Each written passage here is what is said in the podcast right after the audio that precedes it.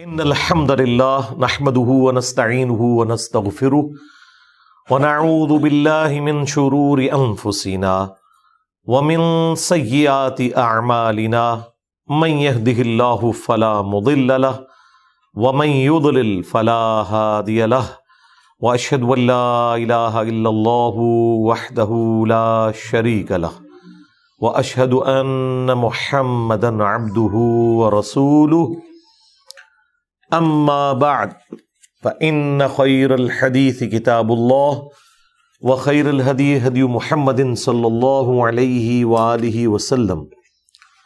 وشر الامور محدثاتها، وكل محدثه بدعه وكل بدعه ضلاله وكل ضلاله في النار. اعوذ بالله السميع العليم من الشيطان الرجيم، من همزه ونفخه ونفثه. بسم اللہ الرحمن الرحیم. رب اشرح لی صدری ویسر لی امری واحلل عقدۃ من لسانی یفقهوا قولی. بسم اللہ الرحمن الرحیم. ان اللہ وملائکته یصلون علی النبی. یا ایہا الذین آمنوا صلوا علیہ وسلموا تسلیما. اللہم صلی علی محمد وعلی آل محمد. كما صليت على ابراهيم وعلى ال ابراهيم انك حميد مجيد. اللهم بارك على محمد وعلى ال محمد كما باركت على ابراهيم وعلى ال ابراهيم انك حميد مجيد. اللهم ربنا آتنا في الدنيا حسنه وفي الاخره حسنه وقنا عذاب النار. ربنا آتنا من لدنك رحمة وهيئ لنا من أمرنا رشدا.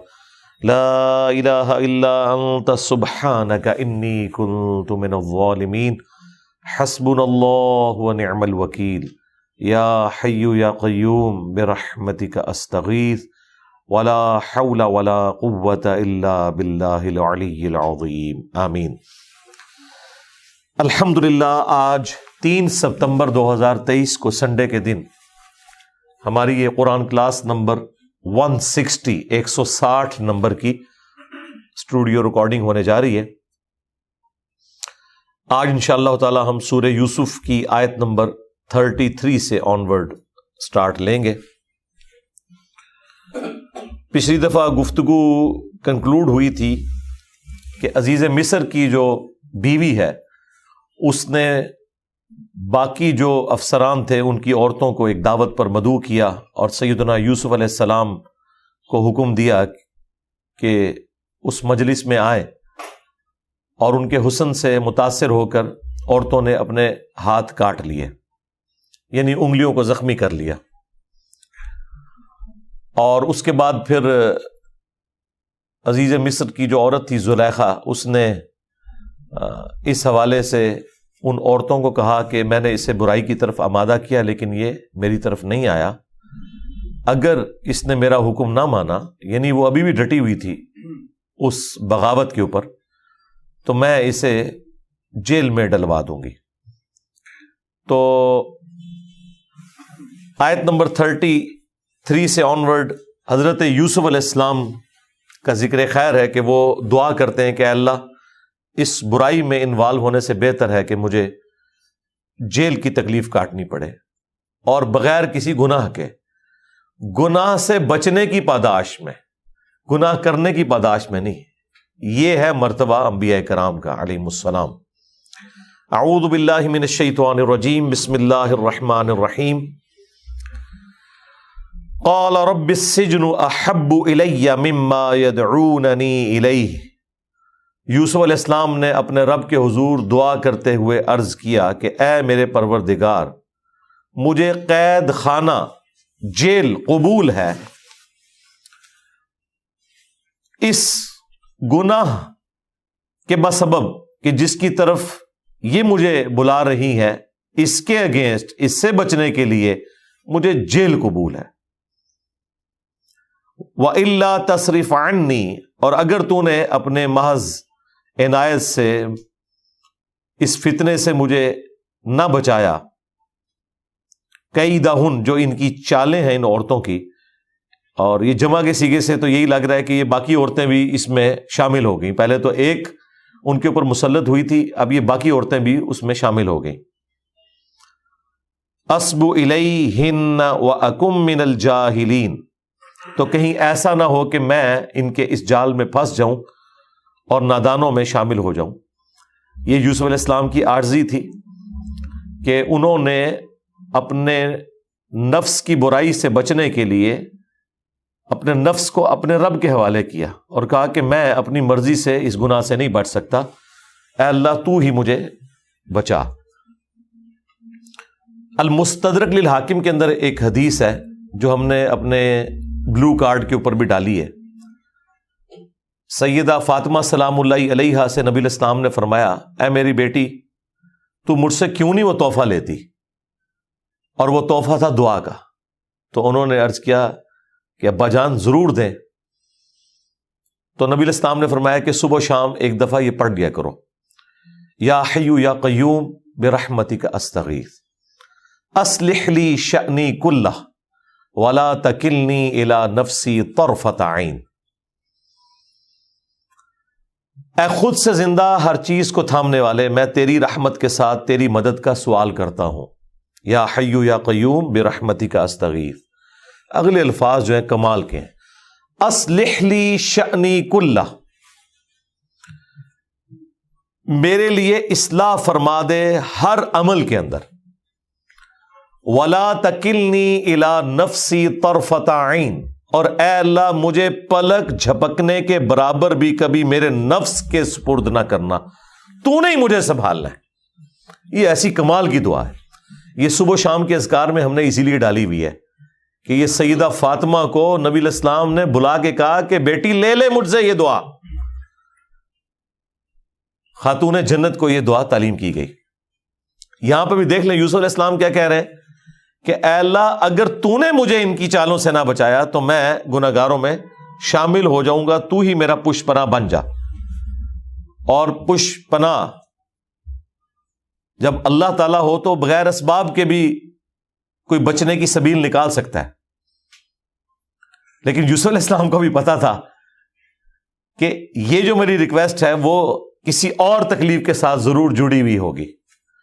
کیونکہ دنیا کو اللہ نے اسباب کے ساتھ جوڑا ہے۔ وہ ویسے بھی تو دعا کر سکتے تھے اللہ مجھے جیل سے بھی بچا لے، ان عورتوں سے بھی بچا لے۔ جس طرح ہم جتنی کیلکولیٹڈ دعائیں کرتے ہیں نا کہ اللہ یہ بھی نہ ہو، یہ بھی نہ ہو، یہ بھی نہ ہو۔ ایسا تو نہیں ہوتا بھائی۔ ہاں۔ ولا نبل کم بشئی من الخوفی ولجوڑی و نقص من الاموال ولانفسی و یہ اللہ نے ضرور آزمانا ہے۔ تو پیغمبر چونکہ اعلیٰ درجے کی توحید رکھتے ہیں، انہیں اللہ تبارک و تعالیٰ کی شناخت ہوتی ہے، تو انہیں یہ پتا ہوتا ہے کہ یہ چیزیں پھر کسی تکلیف کے ساتھ جوڑی ہوں گی۔ بخاری مسلم حدیث ہے کہ مسلمان کو جو کوئی بھی تکلیف پہنچتی ہے، کوئی دکھ، درد، اندیشہ، کوئی ذہنی ٹینشن، حتیٰ کہ پاؤں میں کانٹا بھی چپ جائے تو اس کے بدلے بھی اللہ تعالیٰ اس کے گناہوں کو معاف فرما دیتا ہے۔ تو یہ تکلیفوں کے ساتھ معاملہ جڑا ہوا ہے۔ بلکہ بخاری میں تو ایک بڑی حیران کن حدیث ہے۔ کہ نبی الاسلام نے فرمایا کہ اللہ تعالیٰ جس کے ساتھ بھلائی کا ارادہ فرماتا ہے، اسے تکلیف میں مبتلا کر دیتا ہے۔ یہ بڑی حیران کن بات ہے۔ ایک تو وہ حدیث ہے نا کہ اللہ تعالیٰ جس کے ساتھ بھلائی کا ارادہ فرماتا ہے، اسے دین کی فک عطا فرما دیتا ہے۔ وہ بھی بخاری میں حدیث، یہ بھی بخاری میں کہ جس کے ساتھ بھلائی کا ارادہ فرماتا ہے، اس کو تکلیف میں مبتلا کر دیتا ہے۔ ان نہ یسرن ان نہ یسرا۔ ہر مشکل کے ساتھ آسانی ہے، ہر مشکل کے ساتھ آسانی ہے۔ اس کو وائس برسا کر لیں۔ ہر آسانی کسی مشکل کے بعد آنے والی ہے۔ ہر آسانی کسی مشکل کے بعد آنے والی ہے۔ اولاد جیسی نعمت کے لیے بھی اللہ تعالیٰ نے عورت کو پریگنینسی کی تکلیف سے اور ڈلیوری کی تکلیف سے گزارا ہے۔ یہاں پر بھی یوسف علیہ السلام اتنی بڑی اللہ تعالیٰ سے ڈیمانڈ رکھ رہے ہیں۔ تو انہوں نے پھر اللہ کے حضور عرض کی کہ مجھے جیل قبول ہے۔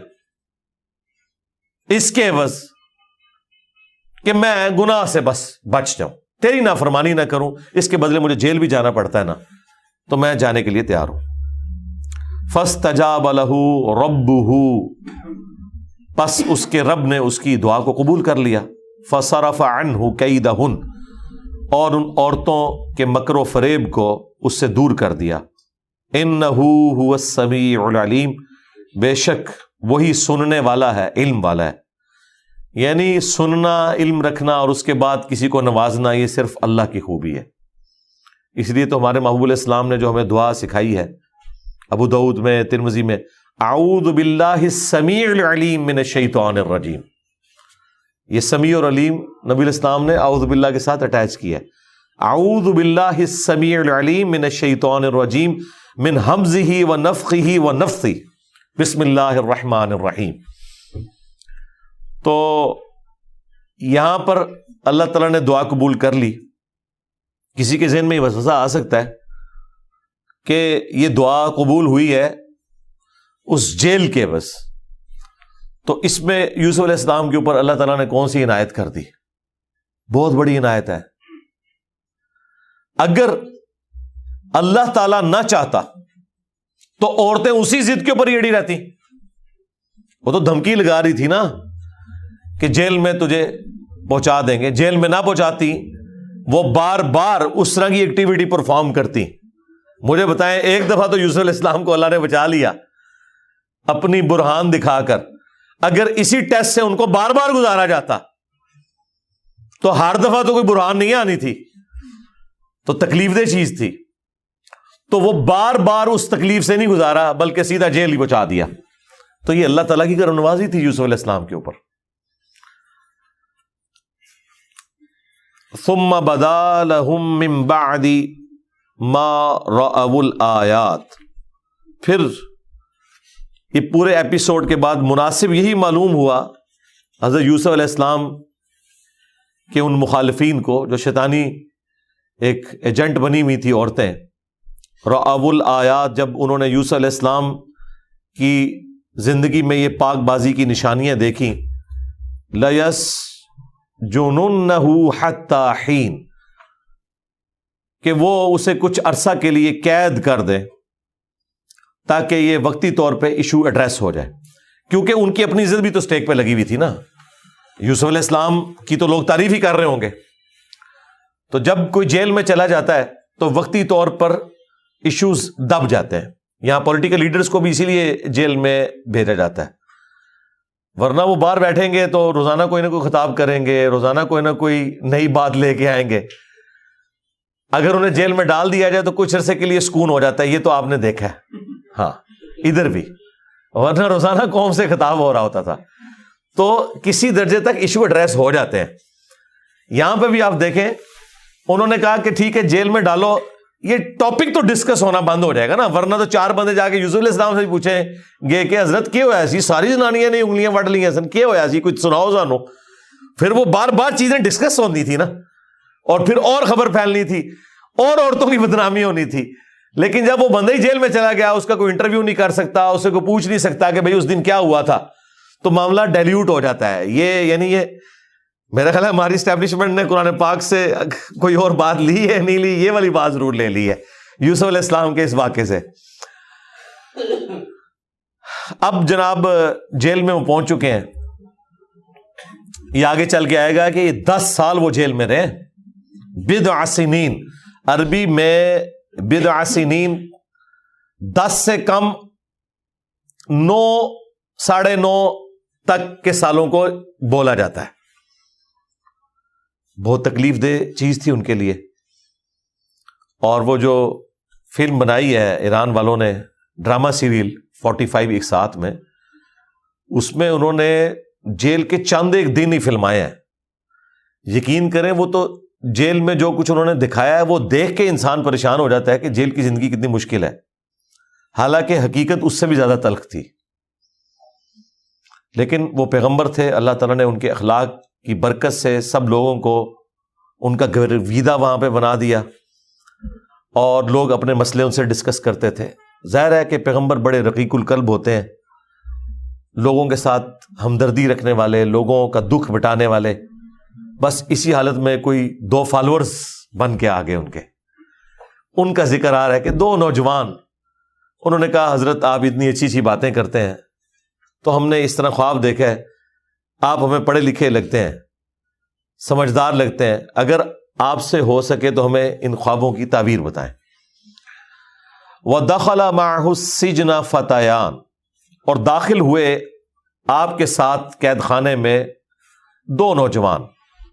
قال احدہما ان دونوں میں سے ایک نے عرض کی انی ارانی میں نے خواب میں دیکھا ہے۔ آصر خمرہ کہ میں شراب نچوڑ رہا ہوں، انگوروں سے شراب نچوڑ رہا ہوں۔ اور یہ باقاعدہ انہوں نے خواب بھی اس میں فلمائی ہے، ان کو خواب کی حالت میں دکھایا ہے اور جس طریقے سے وہ واقعی اتنے گلگتنے قسم کے انگور وہ نچوڑتے ہیں۔ اور وہ واقعی دیکھیں، پرانے زمانے کے بادشاہ تو ہر چیز ہی اوریجنل ہوتی تھی جناب۔ پرزرویٹو فوڈس تو نہیں ہوتے تھے۔ انار کے باغ لگے ہوئے ہیں، انگور کے باغ لگے ہوئے ہیں اور ریئل ٹائم جناب وہاں جا کے سیدھا وہ ہاتھ ڈالتا ہے، جوس نکالتا ہے اور آگے بادشاہ کو پیش کرتا ہے۔ وقال آخر اور دوسرے نے کہا انی ارانی احمل فوق رأسی خبزا۔ کہ میں نے دیکھا ہے کہ میں نے اپنے سر کے اوپر اٹھایا ہوا ہے ایک ٹوکرا ایسا جس کے اندر روٹیاں ہیں تاکل الطیر من جس میں سے پرندے نوچ نوچ کے کھا رہے ہیں۔ نبئنا بتاویلی آپ ہمیں اس کی تعبیر بتا دیجیے۔ انا نارا کا من المحسنین۔ بے شک ہم آپ کو بڑا نیکوکار پاتے ہیں یعنی آپ کا کردار اتنا اچھا ہے کہ ہم نے آپ پر اعتماد کیا ہے کہ ہم آپ کے فالوور بن جائیں۔ تو آپ ہمیں بتائیے اب جب فالوورز خود چل کے آئیں اور پیغمبروں کے پاس آئیں تو یہ ہو ہی نہیں سکتا کہ پیغمبر اپنے رب کی دعوت ان کے سامنے نہ رکھیں۔ پیغمبروں کا تو دنیا میں آنے کا مقصد ہی اللہ تعالی کا تعارف کروانا ہے۔ کام پھنسا ہوا تھا ان نوجوانوں کا۔ تو یوسف علیہ السلام نے اس موقع کو غنیمت جانا کہ میں اللہ تعالیٰ کی اس عطا سے جو مجھے خوابوں کی تعبیر کا علم اللہ نے سکھایا ہے۔ جو سٹارٹ میں آیا تھا یقوب علیہ السلام نے بھی کہا تھا کہ بیٹا، اللہ تعالیٰ تجھے معاملہ فہمی بھی سکھائے گا، خوابوں کی تعبیر کا علم بھی سکھائے گا۔ تو مجھے تو پتا ہے، لیکن میں کسی طریقے سے، کسی بہانے سے توحید کی دعوت بھی سامنے رکھوں تاکہ بات پہنچ جائے۔ جس طرح ہم بھی اپنی قرآن کلاسز میں علمی مجالس کے اندر پبلک سیشنز کے اندر کوشش کرتے ہیں، کبھی مزاح کے ذریعے کبھی سیریس موڈ کے اندر، کبھی کو واقعہ سنا کر کوئی بات پہنچا دیں جس کے ذریعے کسی کے عقیدے کی اصلاح ہو۔ یعنی ایک دروازہ کھلتا ہے جس کے ذریعے آپ بات کر سکتے ہیں۔ تو یہ موقع حضرت یوسف الاسلام کو ملا۔ تو انہوں نے فرمایا، قال لا کما طعام ترزقانی۔ انہوں نے کہا کہ جو تمہارا کھانا جیل میں آتا ہے نا تمہارے لیے، جو تمہیں کھلایا جاتا ہے وہ تمہارے پاس نہیں آئے گا اللہ مگر یہ کہ نبا تو کما ہی قبل کما وہ تم دونوں کے پاس آ کے کھانا پیش کیا جائے اس سے پہلے پہلے میں تمہیں تم دونوں کے خوابوں کی جو تعبیر ہے وہ بتا دوں گا۔ بات اسٹارٹ انہوں نے کتنے زبردست انداز میں کی ہے کہ کہیں اگر وہ ڈائریکٹ دعوت تو ہی شروع کرتے تو وہ نوجوان سوچتے کہ اب پتہ نہیں یہ تقریر کب ختم ہوگی۔ جو بات ہم نے پوچھی ہے، اس کا جواب کب ملے گا؟ تو پہلی تسلی کروا دی۔ جس طرح ہم بھی لوگوں کو پورا شیڈیول بتاتے ہیں کہ بھائی، اس ٹائم آپ انٹرسٹ ٹائم ہے، اس ٹائم ہمارا یہ سیشن سٹارٹ ہوگا۔ پھر ظاہر لوگوں نے واپس بھی جانا ہوتا ہے، ان کو بتا دیتے ہیں کہ بھائی، اس وقت جا کے تصویروں کا وقفہ اور یہ اپروکسیمیٹلی اس وقت آپ فارغ ہو جائیں گے۔ پھر لوگوں کو صبر آ جاتا ہے کہ یہ نہ ہو کہ مطلب کیونکہ لوگ تو اجتماعات کے عادی ہیں، وہ دو دو تین تین دن بھی وہاں رہتے ہیں، رائے ونڈ میں ملتان میں۔ تو اس طرح بتانے سے اگلے کو صبر آ جاتا ہے، وہ پلان کر لیتا ہے کہ اچھا اتنے بجے ہوگا، پھر یوں فارغ ہو جاؤں گا، میں چلے اس کو مینج کر لوں گا۔ تو اس کے بعد وہ پرسکون ہو کے یہاں پہ بیٹھتے ہیں کہ یار جو بھی ہوا، جتنے بجے بھی وہ آیا، لیکن کم از کم اتنے بجے ہم چھوٹ جائیں گے۔ یہاں پہ بھی یوسف علیہ السلام نے، انہیں کہا کہ بھائی، میں یہ تعبیر تمہیں ضرور بتاؤں گا اور جس کھانے کے انتظار میں ہم بیٹھے ہوئے ہیں، گپ شپ کر رہے ہیں، اس کے آنے سے پہلے پہلے بتا دوں گا۔ لہٰذا اب میری بات آپ نے ذرا غور سے سننی ہے۔ یہ اصل میں وہ کہنا چاہ رہے تھے۔ ذالکما مما علمانی ربی، یہ اس میں سے ہے جو اللہ تعالیٰ نے، میرے رب نے مجھے سکھایا ہے۔ یہ وہ علم ہے یعنی خوابوں کی تعبیر کا۔ اچھا یہ لفظ اردو میں ہم لکھتے ہیں نا، خواب، خا واؤ الف اور با۔ خواب لکھا جاتا ہے، لیکن یہ پڑھنے میں خواب ہوتا ہے۔ یعنی واؤ سائلنٹ ہے۔ یہ پڑھا کیسے جائے گا؟ خا الف اور با، خواب۔ لیکن لکھنے میں خواب ہوتا ہے، پڑھنے میں خواب۔ تو یہ اس علم میں سے جو اللہ تعالیٰ نے، میرے رب نے مجھے سکھایا اب وہ دعوت توحید شروع ہو رہی ہے جی۔ انی ترک تو ملت قوم اللہ باللہ بے شک دیکھو میں نے تو چھوڑ دیا ہے اس قوم کا دین کہ جو اللہ تبارک و تعالی پر ایمان نہیں رکھتے۔ اس کا یہ مطلب نہیں کہ پہلے کوئی معذ اللہ وہ شرک کر رہے تھے۔ مراد یہ کہ میں اعلان برات کرتا ہوں اپنی قوم کے دین سے جو کہ برائی کے اندر انوالو ہے شرک کی۔ وہ بالآخرت ہم کافرون، اور آخرت کے معاملے میں بھی وہ کفر کی روش اختیار کیے ہوئے ہیں۔ اچھا اس سے یہی لگ رہا ہے کہ انہوں نے اس قوم سے مراد وہی مصر کی قوم ہی لی ہے۔ کیونکہ ظاہر ہے پریکٹیکلی تو اپنی پریویس ہسٹری تو وہ ان کو نہیں بتا رہے تھے کہ میں شام سے چلا، وہاں تو اہل توحید تھے، بنی اسرائیل تھے۔ لیکن یہاں پہ شرک تھا مصر کی سرزمین کے اندر۔ تو انہوں نے پریزنٹ اس طرح کیا کہ میں نے تو ایسی قوم کو چھوڑ دیا ہے کہ جو اللہ سے شرک کرتی ہے، آخرت کا انکار کرتی ہے۔ وہ تبا تو ملت آبا و اسحاق و یعقوب اور میں تو پیروکار بن گیا ہوں اپنے ابا اجداد کی ملت کا۔ ابراہیم علیہ السلام، اسحاق علیہ السلام اور یعقوب علیہ السلام۔ وہی جو بخاری میں حدیث ہے۔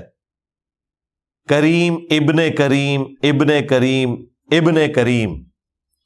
یوسف بن یعقوب بن اسحاق بن ابراہیم۔ اور نبی الاسلام سے پوچھا گیا کہ سب سے بہترین انسان کون ہے؟ تو نبی الاسلام نے فرمایا یہ بخاری کے الفاظ ہیں کہ یوسف علیہ السلام لوگوں میں سب سے بہترین ہے، کہ جن کا باپ بھی پیغمبر تھا، دادا بھی پیغمبر تھا اور پردادا بھی پیغمبر تھا۔ یہ بھی بخاری کی حدیث ہے۔ واقعی کتنا اعلیٰ درجے کا یہ شجر ہے۔ یہ دو حدیثیں بخاری کی میں نے اس لیے بیان کی کہ بعض لوگ اس سے اپنے بزرگوں کا دین ثابت کرتے ہیں۔ وہ کہتے ہیں یہ یوسف علیہ السلام کی سنت ہے کہ اگر آپ کا ابا حنفی ہے تو آپ نے حنفی ہونا ہے۔ ہاں تو اس کا پھر پھکی والا جواب ہے کہ اگر کسی کا ابا قادیانی ہے تو اولاد کو قادیانی ہونا چاہیے۔ نہیں جی اسے تحقیق کرنی چاہیے۔ واہ! کیوں اسے کیوں تحقیق کرنی چاہیے؟ تحقیق سب کو کرنی ہوگی۔ دوسری بات، یوسف علیہ السلام جن ابا اجداد کی پیروی کی بات کر رہے ہیں، وہ تو انبیاء ہیں۔ وہ بابے نہیں ہیں، وہ اللہ کے نامزد پیغمبر ہیں۔ ان کے لیے تو گمراہی کا تصور ہی نہیں ہے۔ اگر کسی کا باپ، دادا پر دادا پیغمبر ہے، تو وہ فخر سے کہے کہ میں اپنے ابا اجداد کے طریقے کے اوپر ہوں۔ لیکن جن کے ابا اجداد، کوئی ہندوؤں کی اولاد کوئی سکھوں کی اولاد؟ اور کانفیڈنس یہ ہے کہ قرآن و سنت دکھائیں اور ماننے کے لیے تیار نہ ہو تو ان کے لیے پھر میں یہی کہتا ہوں کہ ایک غریب اتو بدتمیز یعنی علمی طور پر یتیم اور غریب۔ اور اوپر سے بدتمیزی یہ کہ کانفیڈنس عروج پہ ہے کہ جی ہم نے تو آج تک ایسی کو بات سنی نہیں۔ اور بھائی آپ نے کہاں سے سننی تھی؟ نہ آپ نے قرآن و سنت پڑھی، نہ آپ کے باوجداد نے پڑھی۔ لہٰذا یہ آیت کوٹ کر کے یہ کہنا ہے کہ یوسف علیہ السلام کی سنت ہے اپنے ابا اجداد کے طریقے کے اوپر، اگرچہ قرآن میں درجنوں آیات ہیں سورت البقرہ میں، سورہ لقمان میں، باقی صورتوں میں، کہ کافروں کو جب بھی کہا جاتا ہے کہ اس وہی کی پیروی کرو جو اللہ تعالیٰ نے تمہاری طرف بھیجی ہے نبی کے ذریعے، تو کہتے ہیں ہم تو اسی طریقے پہ رہیں گے جس پہ ہم نے اپنے ابا اجداد کو پایا ہے۔ تو اللہ تعالیٰ ماتا ہے، اگرچہ تمہارے ابا اجداد گمراہی ہو تب بھی اسی کی پیروی کرو گے۔ وہ ساری آیتیں نہیں ان کو نظر آتی۔ ایک آیت یہ والی نظر آتی ہے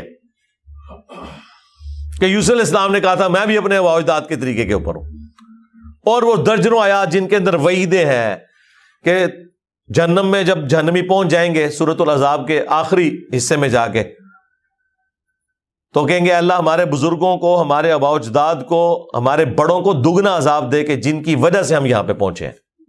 وہاں بھی جو ابا کا ذکر ہے، جو ان کے ابا کا ذکر تھا، وہ ساری آیات انہوں نے اوور لک کی ہوئی ہیں۔ اور یہ لیتے ہیں اور یہ دیکھیں کہ کہاں اللہ کے مقرر کردہ بابے، جو اوریجنل بابے ہیں، اور کہاں تمہارے جعلی بابے۔ تو یہی تو ہم نے ارض کیا ہے کہ نبی کے جیسا ہے ہی کوئی نہیں، بابے تھے شہ ہی کوئی نہیں۔ ہاں۔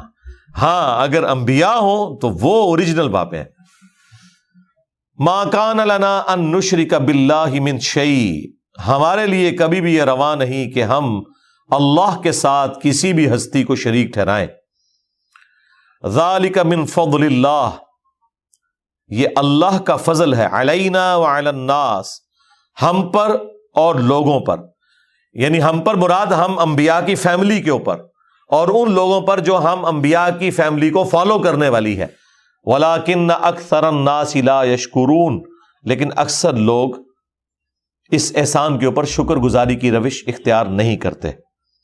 اور ایک معنی یہ بھی ہو سکتا ہے کہ یہ اللہ تعالیٰ کا احسان ہے ہم پر بھی اور لوگوں پر بھی کہ اللہ تعالیٰ اپنے پیغمبروں کے ذریعے حق بات پہنچا دیتا ہے، لیکن اکثر لوگ شکر گزاری کی روش اختیار نہیں کرتے۔ بہت کم ہی لوگ ہیں جو انبیاء کرام کی دعوت کو قبول کرتے ہیں۔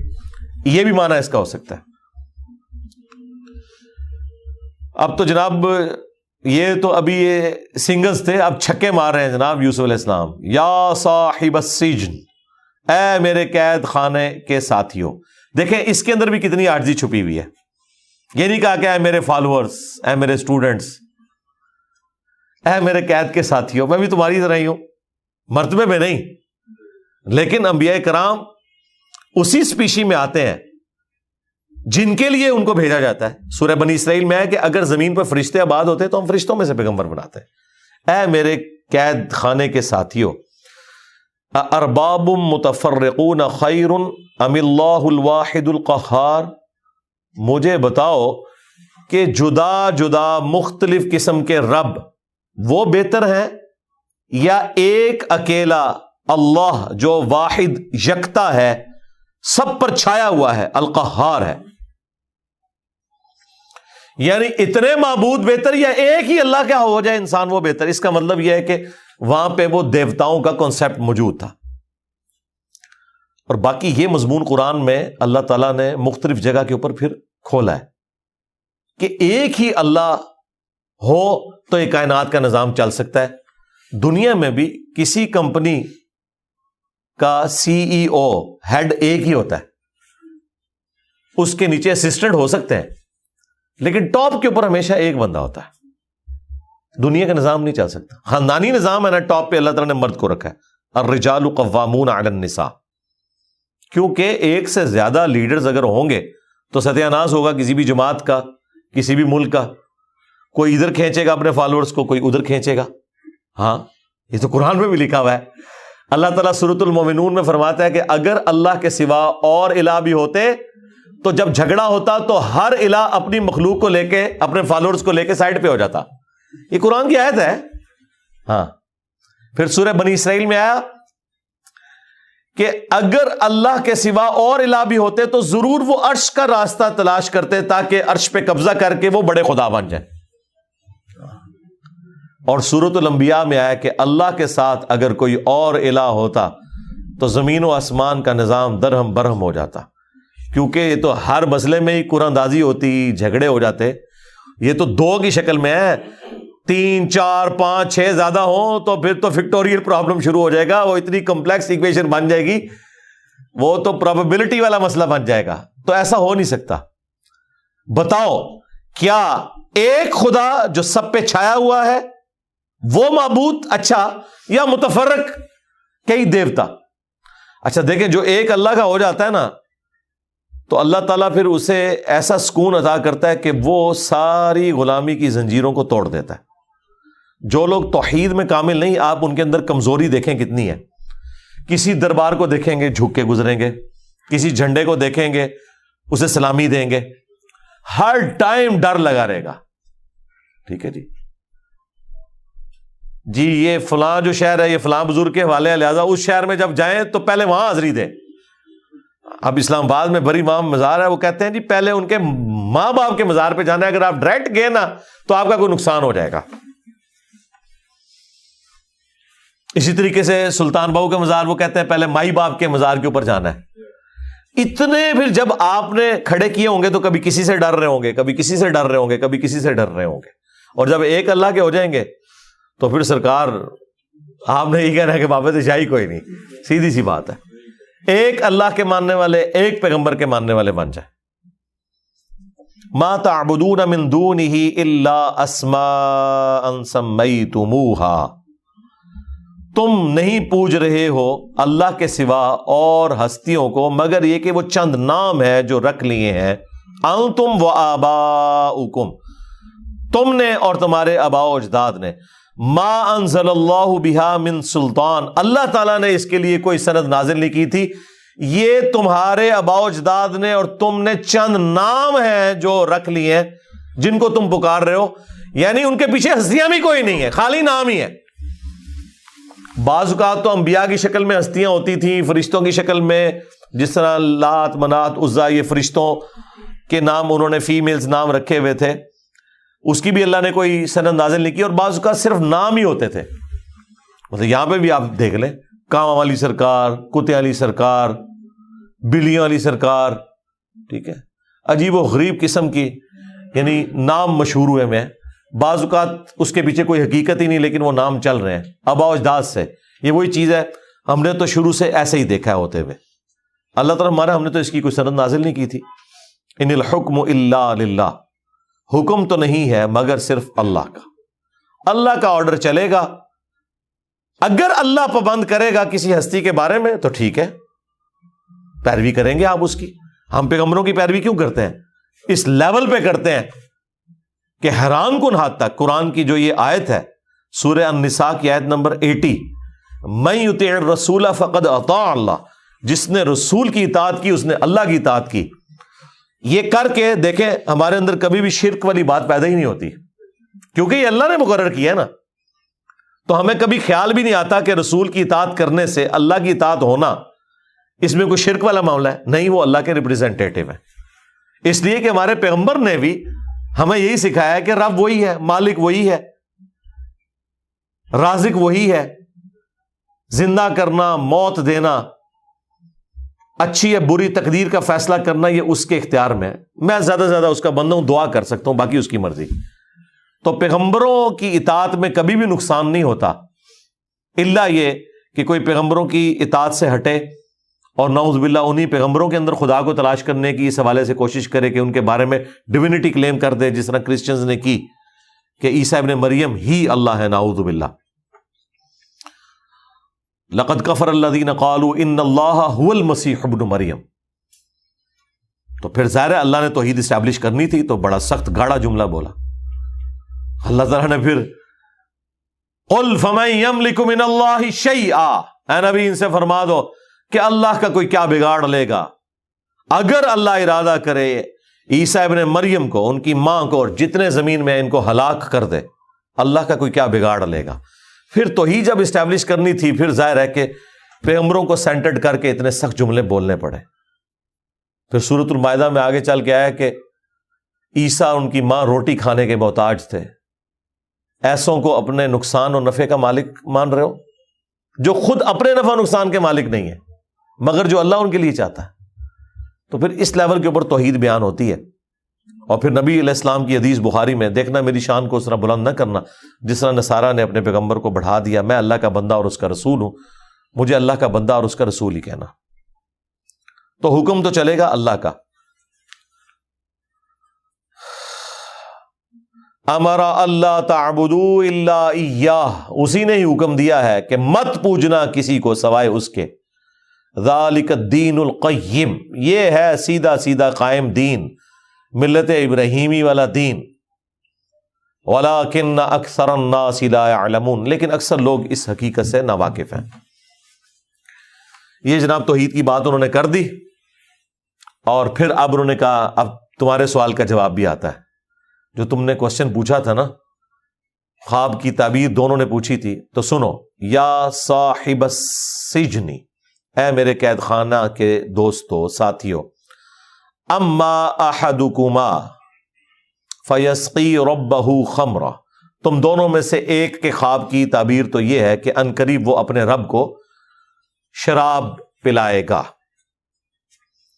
یہاں رب سے مراد اپنا آقا یعنی کہ وہ مالک۔ سورہ یوسف میں رب کا لفظ مالک کے لیے بھی آیا۔ اس سے پہلے آپ یوسف علیہ السلام کے حوالے سے بھی سن چکے ہیں کہ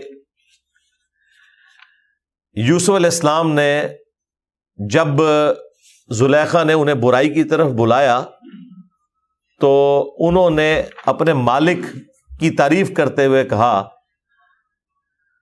کہ میں اللہ کی پناہ میں آتا ہوں، جس برائی کی طرف تو مجھے بلا رہی ہے۔ قال معاذ اللہ۔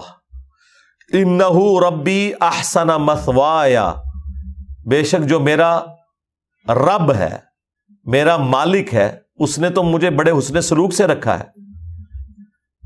یہاں رب اور مالک سے مراد اس عورت کا خامن تھا۔ تو میں اس کے ساتھ خیانت کر دوں کہ اس کی بیوی کے ساتھ کوئی ایسی برائی والا معاملہ کروں؟ تو یہ اس صورت کا اسلوب ہے کہ یہاں رب کا لفظ مالک کے لیے بھی استعمال ہوا ہے۔ لہذا یہ اصل ہے اس بات کی کہ ٹرمز کے طور پر اگر کوئی الفاظ آپ یوز کریں تو یہ جائز ہے۔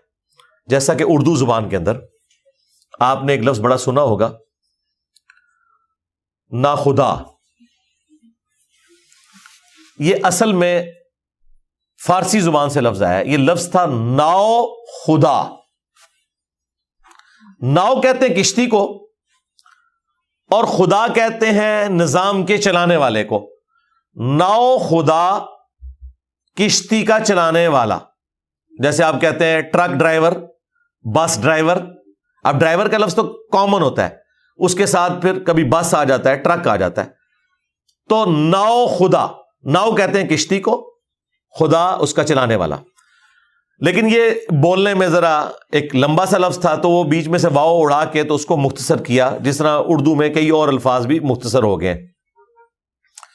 اکثر یہ کام شعراء نے کیے ہیں، کیونکہ انہوں نے اپنے شعروں میں جب وزن بٹھانا ہوتا تھا تو بعض اوقات ایسے الفاظ آتے تھے کہ وہ شعر کی روانگی کو توڑتے تھے۔ مثلاً کہتے ہیں اللہ کی شان، لفظ تو شان ہے۔ اور یہ عربی سے ہے، کل یومن ہوا فی شان لیکن ہم نون غنہ کے ساتھ بھی شان لکھتے ہیں۔ تو وہاں ہم شان کی بجائے شاں بھی استعمال کر لیتے ہیں، نون غنہ۔ تاکہ وہ اس کی پروننسیشن آسان ہو جائے۔ نون کی جگہ یہ نون غنہ یعنی بغیر نون کے نقطے والی جو آئی ہیں، یہ جتنی ہیں، یہ الفاظ کو مختصر کرنے کے لیے۔ تو ناؤ خدا بن گیا، نا خدا یعنی کشتی کا ملا۔ حالانکہ خدا تو ہم اللہ کے لیے بھی استعمال کرتے ہیں۔ مولانا مدودی نے بڑا پیارا ترجمہ کیا ہے، لا الہ الا اللہ۔ اللہ کے سوا خدا، کوئی خدا نہیں۔ اچھا اب وہ معبود کو انہوں نے خدا کر دیا یعنی خدا جس کی پرستش کی جائے، پوجا جائے۔ اب یہاں پہ جب خدا کا لفظ آئے گا، پھر یہ وہ کشتی والا خدا نہیں ہوگا۔ یہ معبود کے معنوں میں آئے گا۔ معبود کے معنوں میں تو خدا پھر ایک ہی ہے، لیکن نظام چلانے کے معنوں میں آپ رب، خدا باپ کے لیے استعمال کر سکتے ہیں، کوئی بیوی اپنے خامند کے لیے استعمال کر سکتی ہے۔ تو یہ سرکمسٹانس بتائیں گے یہ لفظ کس لیے استعمال ہو رہا ہے۔ تو اس میں بھی دیکھیں، یوسف علیہ السلام کہہ رہے ہیں کہ ان قریب تم میں سے ایک شخص اپنے رب کو شراب پلائے گا۔ تو یوسف علیہ السلام نے شرک تو نہیں کیا، رب کا لفظ مالک کے لیے بول کے یہ ٹرم کے طور پر تھا۔ اسی کے تحت میں نے ایک ٹرم ڈیوائس کی تھی، اس کے اوپر اللہ کے فضل سے بریلویوں نے بھی کلپ بنائے کہ انجینئر صاحب نے شرک کر دیا مجھے بڑی خوشی ہوئی کہ بریلویوں کی زبان پہ شرک کا لفظ تو آیا۔ وہ تو کہتے شرک ختم ہو چکا ہے۔ تو پہلا پھکا تو یہ کہ شرک تو ختم ہو چکا ہے۔ انجینئر صاحب نے کہاں سے کر لیا؟ شرک تو ختم ہو چکا ہے اس امت میں۔ وہ کہتے ہیں، دیکھیں انہوں نے کہا کہ جنت میں اللہ تعالیٰ انسان کو منی گاڈ بنا دے گا۔ تو خدا تو ایک ہے جنت میں پہنچ کے بھی۔ حالانکہ میں نے پورا ایکسپلین کیا تھا کہ خالق اور مخلوق کا فرق، اور یہ گاڈ کی ٹرم میں اس اعتبار سے یوز کر رہا ہوں کہ یہ خدا کی کوالٹی تھی کہ جو انسان خواہش کرے گا وہ اسے مل جائے گا۔ یہ صرف اللہ کی کوالٹی ہے۔ کن فیکون اللہ تعالیٰ جنت میں اس سے بھی ایک اسٹیپ آگے کہ انسان جو دل میں بھی سوچے گا نا کہ مجھے یہ مل جائے وہ مل جائے گا۔ کن فیکون بھی نہیں کہنا پڑے گا۔ خواہش کرے گا وہ اس کے سامنے آ جائے گی۔ تو انسان کے اندر جو خدا بننے کی خواہش ہے نا چھپی ہوئی، یہ ہے، میں آپ کو بتا دوں۔ اسی وجہ سے انسانوں نے دعوی خدائی کی ہے۔ یہ اللہ تعالیٰ پوری کرے گا اس اعتبار سے۔ کہ آپ کی مرضی ہوگی، آپ کی جنت ہوگی، بخاری مسلم میں کہ جو سب سے آخر میں جنت میں جائے گا نا، اسے بھی اس پلانٹ ارتھ سے دس گنا بڑی جنت دی جائے گی۔ دس زمینیں پوری، پلاٹ نہیں سرکار، پوری ارتھ کے برابر دس زمینیں، یہ اس جنتی کو ملیں گی جو ہزاروں، لاکھوں سال اپنا عذاب بھگت کے اینڈ پہ جہنم سے نکالا جائے گا، اس کے بعد کوئی بندہ نہیں نکلے گا۔ وہ پکے جہنمی ہوں گے جو کافر ہوں گے۔ اسے بھی اس دنیا سے دس گنا بڑی جنت دی جائے گی۔ اور پھر وہ جو چاہے گا اسے وہاں پہ ہوگا۔ تو اس معنوں میں میں نے یہ بات کی تھی کہ ہم اس خدا سے محبت کیوں نہ کریں جو اپنی خدائی میں اکیلا تھا۔ چاہتا تو اکیلا ہی رہتا۔ اس نے محض اپنے فضل سے ہمیں پیدا کیا، اپنی شناخت کروائی اور پیغمبروں کے ذریعے نور اعلی نور والا معاملہ کیا۔ ہم تو کچھ نہیں تھے۔ اب ہمیشہ کے لیے اس نے ہمیں بھی بنا دیا۔ اب آپ اس رب سے پیار کریں، محبت کریں، جس نے آپ کو ہمیشہ کی زندگی دے دی ہے۔ وہ آپ کو پیدا بھی نہ کرتا تو پابند نہیں تھا۔ آپ مجھے بتائیں، یہ چند سالوں کی زندگی ایک تکلیف دہ ہے۔ اس کے بعد اربوں سال کی جو زندگی ملنے والی ہے، آپ اسے کبھی تصور کریں۔ تو انسان وہ پوری زندگی بھی شکر میں گزار دے نا، تب بھی اس کا شکر ادا نہیں ہو سکتا کہ یا اللہ، ہم تو کچھ بھی نہیں تھے، تو نے پیدا کیا اور ہر لذت کی اٹریکشن ہمارے اندر رکھی۔ خواہ وہ کھانے پینے کی لذت ہو سیکس کی لذت ہو، کسی اور طرح کی لذت ہو، اچھے مکانات کی لذت ہو، اڑنے کی لذت ہو۔ سیر و سیاحت کرنے کی لذت ہو۔ یہ ساری لذتیں ڈالی۔ ان کی تکمیل بھی کروا دی اور پھر ایسی تکمیل کروائی کہ ہمیشہ کے لیے کروا دی۔ تو اکیلے خدا نے اپنی سلطنت میں اپنی مخلوق کو بھی شریک کیا جو ٹیسٹ کو پاس کریں گے۔ رہیں گی وہ مخلوق ہی۔ خالق وہی ہے، معبود وہی ہے۔ لیکن وہ حکم اس کا بھی چلے گا جنت کے اندر جو اللہ تعالیٰ اسے جنت دے گا۔ اور کیا کمال کی چیز ہے کہ اللہ ہمیشہ سے تھا اور ہمیشہ کے لیے۔ ہم ہمیشہ سے نہیں تھے، لیکن ہمیشہ کے لیے۔ سرکار اس چیز کو امیجن کرے۔ اللہ تعالیٰ نے اپنی یہ کوالٹی بھی آپ کے ساتھ شیئر کر لی ہے۔ خالق اور مخلوق کا فرق اپنی جگہ موجود ہے۔ نہ اب اللہ کو موت آنی ہے جنت میں، اللہ کو تو آنی نہیں، نہ ہمیں موت آنی ہے۔ اور دوسری کوالٹی یہ شیئر کی کہ گیون سرکمسٹانس میں جتنی جنت آپ کو اللہ نے دی ہے نا، وہاں آپ کا آرڈر چلے گا آپ کی خواہش کے اوپر، اور اسے فنا بھی نہیں ہوگا۔ یہ تو اللہ کی کوالٹی تھی کہ اس کے خزانوں میں کمی نہیں آتی تھی۔ جتنا بھی خرچ کرے، خزانے اتنے ہی رہتے تھے۔ آپ کی بھی جنت اتنی ہی رہے گی جتنا مرضی اسے خرچ کرے۔ جتنی دیر کے لیے مرضی کرے۔ یہ کانسیپٹ آنے کے بعد آپ اللہ سے محبت کر سکتے ہیں۔ اس کے بغیر اللہ تعالی سے صرف آپ ڈر سکتے ہیں یا نفرت کر سکتے ہیں۔ تیسرا کوئی آپشن نہیں ہے۔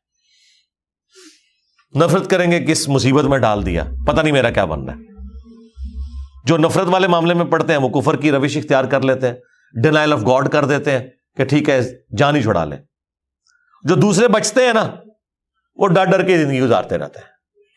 پتہ نہیں کیا بنے گا، پتہ نہیں کیا بنے گا۔ پھنسا دیتا نماز نہ پڑھی ہے کر دے گا کر دے گا۔ اور یقیناً ایسا ہے، کرے گا بھی۔ اس سے زیادہ ہی کرے گا جتنا آپ سوچ رہے ہیں۔ تو میں اکثر سوچا کرتا تھا یار کہ اللہ کی کون سی ایسی چیز ہے جس کی وجہ سے میں اس سے محبت کروں؟ میں تو یا اس سے نفرت کر سکتا ہوں کہ مجھے کس مصیبت میں ڈال دیا۔ یہ میں جینون بات کر رہا ہوں، جس طرح ڈاکٹر اقبال نے شکوا جینون کیا تھا۔ تو میں یا تو اس سے نفرت کر سکتا ہوں، یا میں اس سے ڈر کے زندگی گزار سکتا ہوں۔ محبت کا تو جذبہ کبھی میرے دل میں آئے گا ہی نہیں۔ ایسی ہستی کے لیے جس نے مجھے اتنی بڑی آزمائش میں ڈال دیا سوائے اس کے کہ میں اس پورے پلان کو دیکھوں۔ شروع سے لے کے آخر تک تو میں کہوں گا او نہ نہ یہ تو آزمائش کچھ بھی نہیں ہے۔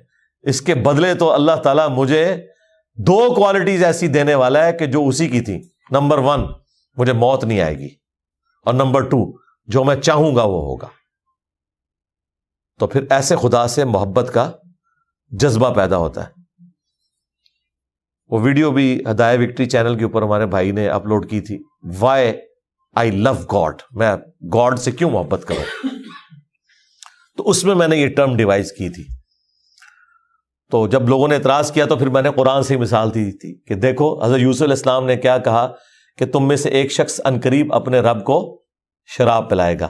تو یوسف علیہ السلام اس کافر بادشاہ کو، ظاہر مسلمان بادشاہ تو نہیں، شراب جو پی رہا ہے۔ اس کو شراب پلانے والے کو کہہ رہے ہیں کہ تو اپنے رب کو شراب پلائے گا۔ یوسف علیہ السلام تو کوئی احتیاط والے الفاظ کہتے ہیں نہیں، الفاظ کا چناؤ انجینئر صاحب ٹھیک کریں۔ یوسف علیہ السلام کا بھی انہوں نے چناؤ ٹھیک کروانا تھا۔ بلکہ یہ یوسف علیہ السلام کا چناؤ اللہ نے قرآن میں انڈورس کر دیا۔ اب تو یہ اللہ کا بھی چناؤ ہو گیا۔ وہ امل آخرو جبکہ جو دوسرا ہے نا فیوس لبو تو وہ انقریب سولی دے دیا جائے گا۔ مر سی اور پرندے اس کے سر سے نوچ کے کھائیں گے۔ وہ جو اس نے دیکھا تھا نا کہ وہ میرے سر کے اوپر ایک ٹوکرا رکھا ہے جس میں روٹیاں اور پرندے کھا رہے ہیں، تو وہ اسے سولی دیا جائے گا اور وہ اس کے مغز میں سے کھا رہے ہوں گے۔ تو قدی الامر یہ فیصلہ ہو چکا ہے۔ الدیفی ہی تفتیان اس معاملے کا جو تم نے مجھ سے دریافت کیا۔ یہ اٹل فیصلہ ہے، یہ اب بدلنے والا نہیں۔ ظاہر ہے ان کو بھی پتا تھا کہ وہ جو چھوٹنے والا ہے، ایسے دونوں کے لیے یہی فیصلہ تھا کہ یہ انقریب پھانسی دے دیے جائیں گے۔ کیونکہ اسرائیلی روایتوں میں ملتا ہے کہ ان دونوں نے مل کے بادشاہ وقت کو زہر دینے کی کوشش کی تھی۔ لیکن یہ جو تھا، جو چھوڑ دیا گیا، یہ خانسامہ تھا۔ اس نے این ٹائم پہ بادشاہ کو کہا کہ آپ نہ کھائیے، اس کا دل پسیج گیا۔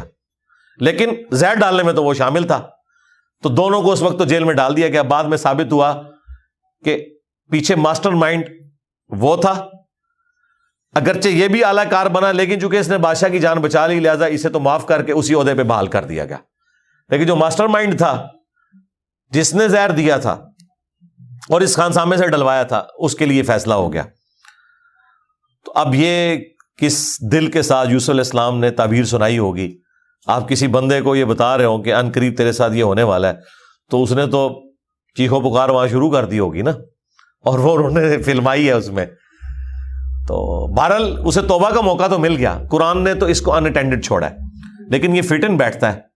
یوسف علیہ السلام نے کہا کہ کوئی پریشانی کی بات نہیں ہے، تو اللہ پر ایمان لے آیا۔ یہ گناہ بھی تیرا معاف ہو جائے گا۔ مرنے کے بعد ہمیشہ کی جنت ہے تیرا مقدر ہے، ٹینشن لینے کی کوئی ضرورت نہیں ہے۔ اور ساتھ یہ پہلے ہی کہہ دیا کہ یہ فیصلہ اب ہو چکا ہے، یہ نہ ہو کہ کوئی کہ حضور تسی دعا کرو کوئی ٹل جائے معاملہ ایسا۔ کیونکہ عبد القادر جنانی تو آئی ہوئی تکلیف کو خواب میں ٹلوا دیتے ہیں، وہ کہتے ہیں نا جی وہ خواب میں ٹال دیتے ہیں۔ تو اب مجھے بتائیں، انبیاء کرام کا فیصلہ یہ ہے کہ بھائی یہ اللہ کے حضور اب طے پا چکے اب کچھ نہیں ہو سکتا۔ وقال للذی ظن انه ناج منه مذکرنی عند ربک۔ تو یوسف علیہ السلام نے جس کے بارے میں انہیں یہ یقین تھا یا ظن کا لفظ یقین کے معنوں میں آیا ہے کہ وہ انقریب نجات پا جائے گا، جس کو انہوں نے کہا تھا کہ تو اپنے رب کو شراب پلائے گا۔ اس سے انہوں نے کہا کہ تم اپنے رب کے پاس دیکھے ان دا رب بھی کا۔ ہاں آکا نہیں کہا، اپنے رب کے پاس میرا ذکر کرنا یعنی اپنے بادشاہ کے پاس۔ کیونکہ کچھ دن گزر چکے تھے، یوسف علیہ السلام نے تو، دیکھیں، یوسف علیہ السلام نے تو سوچا ہی نہیں تھا کہ ان عورتوں سے جو بچنے کے لیے میں نے قید اختیار کی ہے، تو یہ دس سال کے اوپر محیط ہوگی۔ دیکھیں، ذوالفقار علی بھٹو صاحب جب جیل گئے تھے تو پورے کانفیڈنٹ تھے کہ میری بیل ہو جائے گی، چھوٹی دالت سے نہ ہوئی، بڑی سے ہو جائے گی الٹیمیٹلی پبلک پریشر ہوگا، مجھے کیسے کوئی پھانسی دے سکتا ہے؟ لیکن وہ دیکھیں پھر کتنا لمبا کام ہوا۔ تو یہاں پر بھی یوسف علیہ السلام نے ان کو یہ تو نہیں پتا تھا کہ بھائی اتنے سالوں کے لیے، ٹھیک ہے، کچھ عرصے کے لیے نا، ایک مہینہ، دو مہینے ذرا معاملہ ٹھنڈا ہو جائے۔ معاملے کو ٹھنڈا کرنے کے لیے دس سال قید میں۔ تو بہت بڑی ازمائش ہے، بہت بڑی ازمائش ہے۔ تصور سے انسان کہاں اٹھتا ہے یار۔ تو یہ انہوں نے بالکل ٹھیک کیا۔ انہوں نے اس کو کہا کہ یار آپ ذرا بادشاہ سے میرا ذکر کریں یعنی اوپر والی سپریم کورٹ میں، یہ عزیز مصر کی بیوی نے میرے ساتھ کیا، تو تو بادشاہ کیا اتنا قریبی ہے، تو تجھے موقع ملے تو میرا ذکر کریں کہ اس طرح میرے ساتھ تو انہوں نے زیادتی کی ہے۔ اس سے یہ پتا چلا کہ ظاہری اسباب اختیار کرنا بیاہ کی سنت ہے۔ اس میں کوئی شرک نہیں ہو جاتا، ورنہ اس سے بڑھ کر کون سی توحید والا معاملہ تھا؟ اکثر لوگ توحید کے معاملے میں بڑا غلوب کرتے ہیں۔ وہ کہتے ہیں جی آپ نے مخلوق سے کوئی سفارش کروا لی، کچھ کہہ دیا تو یہ بھی شرک ہو جائے گا۔ ڈائریکٹ اللہ سے مانگنا چاہیے۔ بھائی، نبی الاسلام بخاری میں آتا ہے کہ جب غزوہ بدر کے قیدی لائے گئے تو نبی الاسلام نے کیا فرمایا تھا کہ آج متعم ہوتا نا اور مجھ سے سفارش کرتا، تو میں ساروں کو چھوڑ دیتا۔ بغیر فدیہ لیے، کیونکہ جب میں طائف سے واپس آیا تھا تو مجھے کوئی پناہ نہیں دے رہا تھا۔ اور میرے قتل کے فتوے جاری ہو چکے تھے۔ تو متعم جو سردار تھا، اس کی گارنٹی میں میں داخل ہوا تھا۔ تو نبی الاسلام بھی وہ گارنٹی لے کے داخل ہوئے تھے۔ یہ بابوں کے بارے میں جو انہوں نے قیدے بنایا نگاہ مار کے کر دیتا، او کر دیتا۔ خدا دا نا جی اللہ دے بندے ہو دنیا میں اس طرح ہوتا ہے بھائی۔ نبی الاسلام کی پوری زندگی معاہدوں سے پورا ہے۔ ٹھیک ہے، قیدیوں کا بھی تبادلہ ہوتا ہے۔ ٹھیک ہے کس طرح معاملات آپ لے کے چلے اسباب کے ساتھ دنیا کو اللہ تعالیٰ نے جوڑا ہے۔ تو یہاں بھی یوسف علیہ السلام نے کہا، جس کے بارے میں انہیں یقین تھا نا کہ چھوٹے گا ان کا کہ یار بادشاہ ذکر کرنا، انہوں نے میرے ساتھ یہ کیا کر دیا مجھے تو جیل میں ڈلوا دیا اللہ اکبر۔ الشیطان ذکر ربی تو شیطان نے بھلا دیا اس شخص کو کہ وہ اپنے رب کے حضور یعنی کہ اپنے مالک کے حضور یوسف علیہ السلام کی بے گنائی کا ذکر کرتا۔ فلابی سجنی بد آسین پس یوسف علیہ السلام پھر کئی سال تک جیل ہی میں رہے۔ بد آسین عربی زبان میں دس سال سے کم کے لیے بولا جاتا ہے اور عموماً نو سے دس سال کے درمیان۔ تو یہ آلموسٹ دس سال ان کو جیل کی تکلیف کاٹنی پڑی۔ تو اس سے تو یہ لگ رہا ہے کہ بس یہ ایک ہی موقع ملا تھا یوسف علیہ السلام کو کہ وہ بات کسی طریقے سے باہر پہنچا سکتے تھے۔ وہ پہنچائی انہوں نے، لیکن ادھر شیطان نے اسے بھلا دیا۔ یقیناً شیطان نے بلایا لیکن اگر اللہ تعالیٰ چاہتا تو ایسا نہ ہوتا۔ یہ اللہ تعالیٰ کی مشیت میں تھا کہ شیطان اس کے اوپر مسلط ہو اور یوسف علیہ السلام کی ٹریننگ مزید ہو، ورنہ وہ کیسے بھول سکتا تھا اور مجھے بتائیں۔ جو بندہ موت کے منہ سے نکل کے آیا ہو اور جس بندے کی بشارت کے اوپر آیا ہو، یہ سمجھ سے باہر ہے کہ دس سال تک اس بندے کا دماغ میں ذکر بھی نہ اس کو کبھی خیال آئے۔ اچھا یہی بات بخاری میں لکھی ہوتی نا تو منکرین حدیث نے مذاق اڑانا تھا۔ آج کس طرح ہو سکتا ہے جی؟ اب قرآن میں یہ واقعہ آیا، اس کا مذاق نہیں اڑائیں گے۔ وہ کہیں گے، نہیں جی قرآن میں آیا نا جی ایسے ہو گیا ہوگا۔ حالانکہ لاجیکلی کوئی بات سمجھ نہیں آتی ہے کہ یہ اتنی بڑی بھول چوک کیسے ہو گئی کہ جب دو بندے قتل کے فتوے جاری ہیں، ایک بندہ سولی بھی چڑھ گیا ہے اور اس بندے نے پھر اس منظر کو ویٹ بھی کیا ہے۔ یہ جو چھوٹا تھا نا، وہ اس ریالیات میں تو پھر تفصیل ہے نا، چونکہ یہ دونوں پھر دوست تھے، یہ دونوں یوز السلام پہ ایمان بھی لے آئے۔ تو جب اسے سولی دیا گیا تو یہ منظر بھی دیکھ رہا تھا۔ لیکن پھر بھی اوور لک ہوگی وہ چیز۔ اور پھر دس سال تک اوور لک رہی۔ چلے وہ وقتی طور پہ بھول جاتا بعد میں وہ اپنے جب بچوں کو، بیوی کو جیل کے قصے، کہانیاں تو سناتا ہوگا بھی، میں نے تکلیف کاٹی تو یہ ہوا، تو مجھے تو پہلے ہی بشارت مل گئی۔ یقیناً ایسا ہوتا ہوگا، آپ نارمل زندگی میں دیکھیں ایسا ہی ہوتا ہے۔ تو یہ بہت ایکسٹرا بات ہے کہ اس شخص کا بھول جانا، سوائے اس کے کہ وقتی طور پہ تو شیطان نے اسے بھلا دیا۔ لیکن پھر اللہ تعالیٰ کی مشیت بھی یہی ہوئی کہ یوسف علیہ السلام اس تکلیف کو کاٹیں اور اس کے بعد اللہ تعالیٰ انہیں اعلیٰ درجے کے اوپر فائز کرے اور آنے والی دنیا کے لیے ان کی مثال دی جائے۔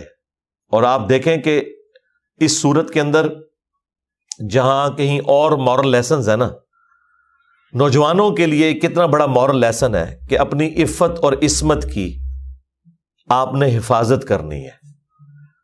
اور یوسف علیہ السلام آپ کے لیے رول ماڈل ہیں اس اعتبار سے کہ اس لیول کے اوپر کہ انہوں نے اپنی عفت اور عصمت کی حفاظت کی خاطر نہ کردہ گنا کی بھی سزا کاٹ لی۔ اور اتنی لمبی سزا۔ اس طرح کا شاید ہی کوئی اور واقعہ ہوا ہو، یا اس کے قریب قریب بھی کوئی اور واقعہ ہوا ہو کہ کسی نے گناہ سے بچنے کے لیے اس طرح کی سزا کاٹی ہو۔ یہ اللہ تعالیٰ نے انہیں ایک رہتی دنیا کے لیے اس حوالے سے زندہ رکھنا تھا کہ اگر اللہ نے انہیں حسن دیا تھا تو پھر اپنی عفت اور عصمت کی حفاظت کرنا بھی سکھایا تھا۔ یوسف علیہ السلام یعنی بے شک ایک ریمارکیبل پرسنالٹی ہیں، جن کے اوپر ہمارے نبی رشک کریں، وہ کتنی بڑی پرسنالٹی ہوگی۔ کہ بخاری کے الفاظ ہیں کہ لوگ آ کے پوچھ رہے ہیں، بتائیں لوگوں میں سب سے بہترین انسان کون ہے؟ تو کہا، کریم ابن کریم ابن کریم ابن کریم۔ یوسف بن یعقوب بن اسحاق بن ابراہیم۔ پھر نبی اسلام نے فرمایا، باپ بھی پیغمبر، دادا بھی پیغمبر پر دادا بھی پیغمبر۔ اور پھر بخاری میں ایک اور حدیث ہے، نبی اسلام فرمایا کہ اللہ یوسف پر رحم کرے، میں اس کی جگہ ہوتا۔ تو جب بادشاہ کا ایلچی آیا تھا تو میں اس کی دعوت قبول کر کے بادشاہ کے دربار میں چلا جاتا۔ دس سال کی قید جس بندے نے کاٹی ہو۔ لیکن اس نے کیا کہا؟ جاؤ اپنے بادشاہ کے پاس واپس، اسے کہو کہ ذرا پتہ لگواؤ کہ ان عورتوں کا کیا واقعہ تھا۔ ظاہر ہے، جوانی کے دس سال چھین لیے ان عورتوں نے، جوانی کے دس سال۔ پیک ایج میں۔ تو نبی اسلام نے حضرت یوسف کی تعریف کی ہے کہ کمال کی ان کے اندر اعلیٰ درجے کی غیرت تھی۔ حالانکہ اس وقت بھی وہ چلے جاتے، کوئی مسئلہ نہیں تھا۔ بادشاہ بلا رہا تھا، لیکن ان کا نہیں، میں قید سے اس وقت تک نہیں نکلوں گا۔ جب تک کہ مجھے مقدمے میں کلیئر نہ کیا جائے کہ ان عورتوں کا قصور تھا۔ اور وہ کلیئر ہوا، پھر یوسف علیہ السلام آئے۔ نبی علیہ السلام نے یوسف علیہ السلام کی تعریف کی کہ دیکھو، تکلیف لادہ سے کاٹی۔ اور جب چھٹکارے کا وقت آیا، پھر بھی نہیں چھوٹے۔ کہا کہ نہیں، مجھے باعزت بری کیا جائے اور وہ جو مخالفین ہیں وہ اپنے گناہ کا اعتراف کریں۔ ٹھیک ہے؟ اور وہ بھی آپ آگے پڑھیں گے کہ یعنی وہاں پر یوز الاسلام نے پھر اپنی آرزی کا اظہار کیا کہ میں یہ دعویٰ نہیں کرتا کہ میں پاک باز ہوں۔ نفس تو برائی کی طرف مادہ کرتا ہے، مگر جس کو رب بچا لے، مجھے رب نہیں بچایا تھا۔ اس وقت بھی انہوں نے اپنا ذکر نہیں کیا۔ یہ پیغمبروں کی خوبی ہے۔ الحمد للہ اس لیے آپ دیکھیں ہم نے اپنا تکیہ کلام بنایا ہوا ہے، لا حول ولا قوت الا باللہ۔ میں جب بھی اسٹیج پہ چڑھتا ہوں، پہلا اس میں اعظم یہی پڑھتا ہوں کہ نہیں ہے قوت نیکیاں کرنے کی اور نہ ہے ہمت گناہوں سے بچنے کی، مگر اس کی توفیق سے۔ لا حول ولا قوت الا باللہ۔ اس سے بڑا کوئی اس میں اعظم نہیں ہے، اس سے بڑا کوئی وظیفہ نہیں ہے۔ یہ بخاری مسلم میں نبی السلام نے کہا، میں تمہیں جنت کے خزانوں میں سے خزانہ دیتا ہوں۔ لا حول ولا قوت الا باللہ۔ اب ان شاء اللہ تعالی اگلی کلاس کے اندر یوسف علیہ السلام کے لیے جو ایک راستہ کھلا، اس قید خانے سے نکلنے کا، اس کا ذکر آئے گا اور اگلی آیات سٹارٹ ہوں گی اگلا رکو اس خواب سے جو پھر بادشاہ وقت نے بھی دیکھا۔ اب دیکھیں گے خوابوں کے ساتھ ہی سارے معاملات چل رہے ہیں اور یوسف علیہ السلام کو بھی اللہ تعالیٰ نے وہ علم سکھا دیا۔ اللہ تعالیٰ سے دعا ہے، جو حق بات میں نے کہی، اللہ تعالیٰ ہمارے دلوں میں راسک فرمائے۔ اگر جذبات میں میرے منہ سے کوئی غلط بات نکل گئی تو اللہ تعالیٰ ہمارے دلوں سے محو کر دے، دھو دے، ہمیں معاف بھی فرما دے۔ ہمیں کتاب و سنت کی تعلیمات پر عمل کر کے دوسرے بھائیوں تک پہنچانے کی توفیق عطا فرمائے۔ سبحانک اللہم و بحمدک، اشہد اللہ الہ الا انت، استغفرک و اتوب الیک۔ وما علینا الا البلاغ المبین۔ جزاکم اللہ خیرہ